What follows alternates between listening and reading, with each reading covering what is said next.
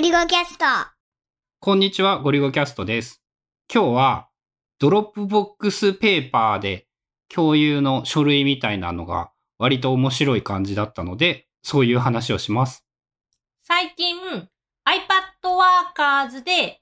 iPad で作る iPad 本っていうプロジェクトを進めていて、で、その進行っていうか、いろんな取りまとめに Dropbox のサービス、一つのサービスの Dropbox Paper っていうのを使ってやり始めた。まあ、春菜がその Dropbox Paper に参加する人に、ここから参加できるよっていうふうにリンクを送って、まあ、とりあえず自己紹介みたいなものだったり、アイデア出しみたいなものだったりっていうのを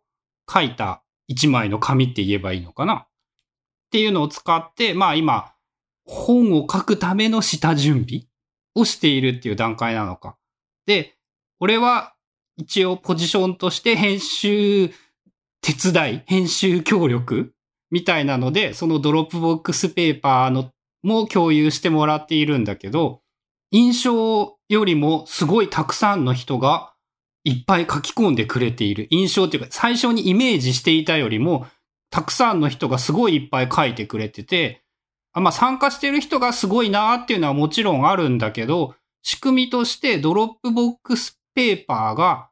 適度に、多分1日に1回ぐらい、この内容が編集されましたよっていうのがメールで通知が来るんだけど、それによって参加者みんなが書けるようになっているっていうのはあるんじゃないかなって思ったんだよね。Dropbox Paper の機能で、編集履歴を取ってくれる機能っていうのがあって、まあ、イメージとしては、 Word とか、Google の Pages みたいな、あの、ドキュメントのやつとかにも多分あったと思うんだけど、あの、誰がどこを編集したかっていう、まあ、Git でやってるようなことの簡易版を、そのアプリの上で表示してくれるっていう、まあ、機能が備わっているので、 Dropbox Paper でも作ったドキュメントの中で、この人がここを追記しましたとか、ここを消してこう書き換えましたよっていうのが見れるようになってるし、かつロールバック、その編集して間違えちゃったっていう時に、ある期間のところまで戻って、ドキュメントをまあ修復っていうか元に戻すこともできるようになってる。まあ言ったら、今時のそういう、なんていうの、ドキュメント共有のツールだったら、そのぐらいのことは、できて当たり前っちゃ当たり前なことで、多分他のツールでもそんなようなことはできると思うんだけど、仕組みとしてやっぱり優秀だよね。その7、8人で共有して、誰かがちょっと編集をすると、全員に通知が行くと、やっぱ、あ、俺もやろうかなとか、あ、そういえば忘れていたけどやろうと思っているんだった、みたいなのが、割とちょうど邪魔にならないくらいの頻度で、しかも複数人で編集すると、だいたい毎日届くようになっていて、なんか活発に動いているという印象も受けるし、まあそれによってやる気が出てきたりっていうのもあるような気がするし、通知自体は、まあ、2種類あって、 Dropbox Paper っていう、まあ、単独のアプリが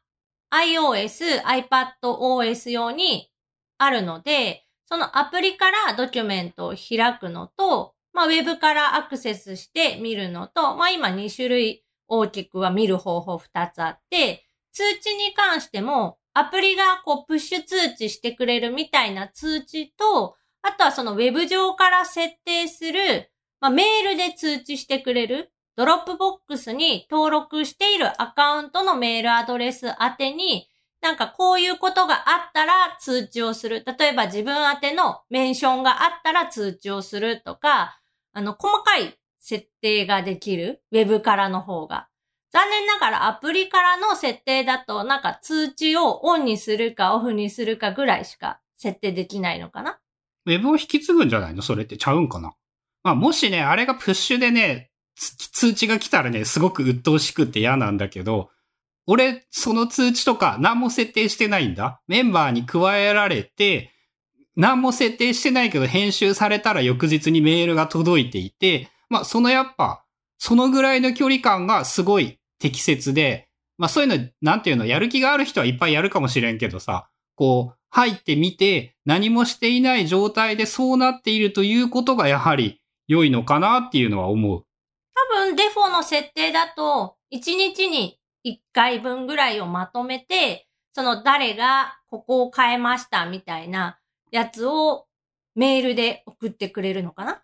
多分俺はそういう感じになっている。なんかそれもあって、今メンバーが春菜ゴリュゴを除くと7人入ってくれてるのかな？その iPad で iPad の本を作るプロジェクトっていうのに。で、順番に、こう、まずはその自己紹介というか、私はこういう人ですみたいな簡単な紹介とか、まあ、得意なこと、不得意なこととかもしあればみたいな表を作って、そこ穴埋めしてくださいって言ったら、結構みんな書いてくれて、言ったらさ、まあ、その原稿を管理するんだったら、きっと Git の方がいいんだろうなっていうことは思うんだけど、なんかがっつり履歴を残そうとしていない、そのアイデアを出したり、ちょっとしたメモを共有したりする場合っていうのに、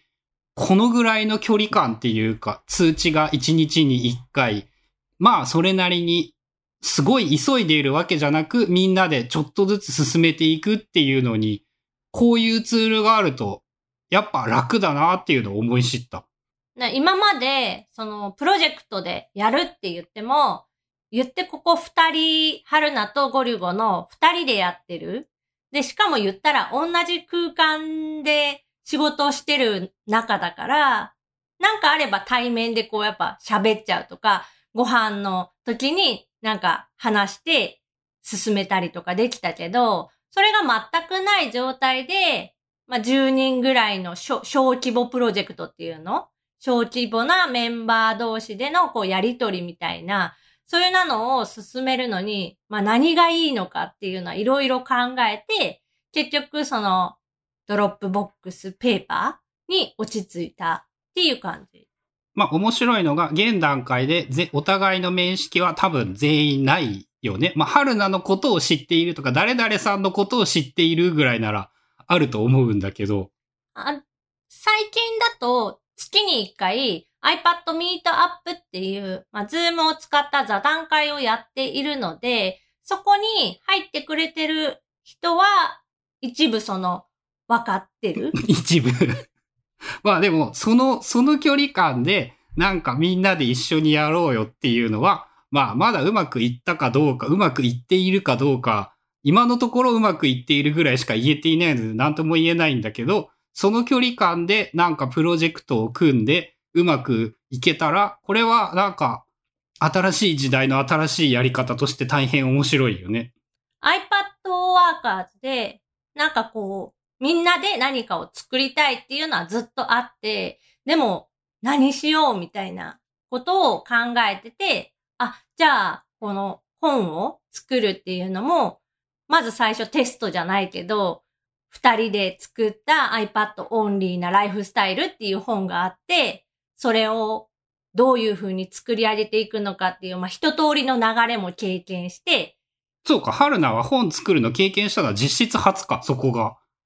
で、どういうやりとりをして進めていくのがいいのかっていうのもなんか、いろんな方法を試しながらやって、これがいいかなっていう、まあ正解が今のところ Git を使った編集方法なんだけど、それが見えてきたから、じゃあその、ちょっと規模を広げて、今度は10人ぐらい、まあもうちょっと増えてもいいかなと思ってるんだけど、それぐらいの規模で進められるプロジェクトをやってみようで、今ちょっとずつそのアイディア出しじゃないけど、まあ、あの、簡単に言うと、自分たちが読みたい、まあ、見たい本を作りましょうっていうのがテーマで、ああとはあれだよね。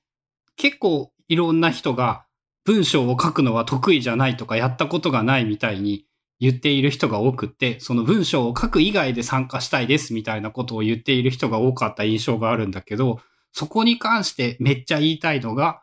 もう文章を書くのが得意ではないですっていう文章を書けとるやんっていうね。そう、まあ、文章を書くっていうのが、広い意味すぎて、ちょっとあれなんだけど、まあ、例えばそのメッセージのやり取りっていうか、こういうことやります。iPad Workers で本を作ります。プロジェクト募集します。で、そこで私こういうことやってて参加したいですっていう、まあ、それすらも文章の一つだし、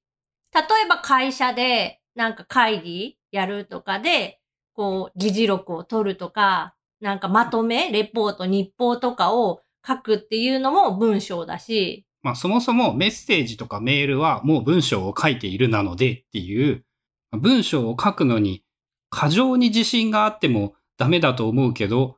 多分今時の大人ならほぼ全員がちゃんと文章を書けるぞって自信を持ってもいいとは思いますよっていうのは俺はめっちゃ言いたいかな。なんかたくさんの大量のテキストを書いたことがないという気持ちはめっちゃわかるので、まあそれが例えば10万文字、20万文字になるとやっぱくっそ難しいんだけど、メールで3行より多い文章を書いたことがある人なら大丈夫だと思いますっていうのが俺の意見です。っていう感じで、まあドロップボックスペーパーで今現在本を作ろうプロジェクトっていうのをやっています。これはまだ今からでも参加できるの。一応参加資格というか、これ iPad Workers っていうあのノートでやってるサークルメンバー限定の、まあ、プロジェクトではあるので、そもそもその iPad Workers に参加してもらう必要はあるんだけど、サークルに参加してる人ならいつでも参加 OK で、もうすでにプロジェクトはちょっと進み始めてるんだけど、途中参加も全然 OK なので、サークルに加入して、まあ、プロジェクト入りますって言ってもらったら、共有の申請をするっていう感じ。プロジェクト入りますみたいなのは、そのサークルに入ったら案内があるってこと？一応案内は残してある。その一番わかりやすいところに。ああの、トップ固定みたいな感じで書いてあるから、そのリンクをクリックすれば参加の申し込みはできるよっていう感じか。参加申し込み自体は Google フォームを使って、あの、参加希望っていうのを送ってもらう感じで、で、その送ってもらったアドレスに共有をかけるっていう。一応年内に原稿を、みんなの分の原稿が集まったらいいなぐらいの目標だって言ってたっけ ?10、11、12、3ヶ月。まあ、可能なら出版までしてしまいたいんだけど、ちょっと厳しいかなっていう感じがしているのと、まあ、手探り状態で、さらに、その、まあ、やったことない人が多いだろうから、まあ、Git を使った編集の方法とか、そういうのもレクチャー、オンラインの、その、まあ、YouTube ライブか、Zoom か、ちょっとまだ決まってないけど、そういうのを使って、レクチャーしつつ、えっ、ー、と、進めていくから、まあ、その参加してくれてる人のメリットとしては、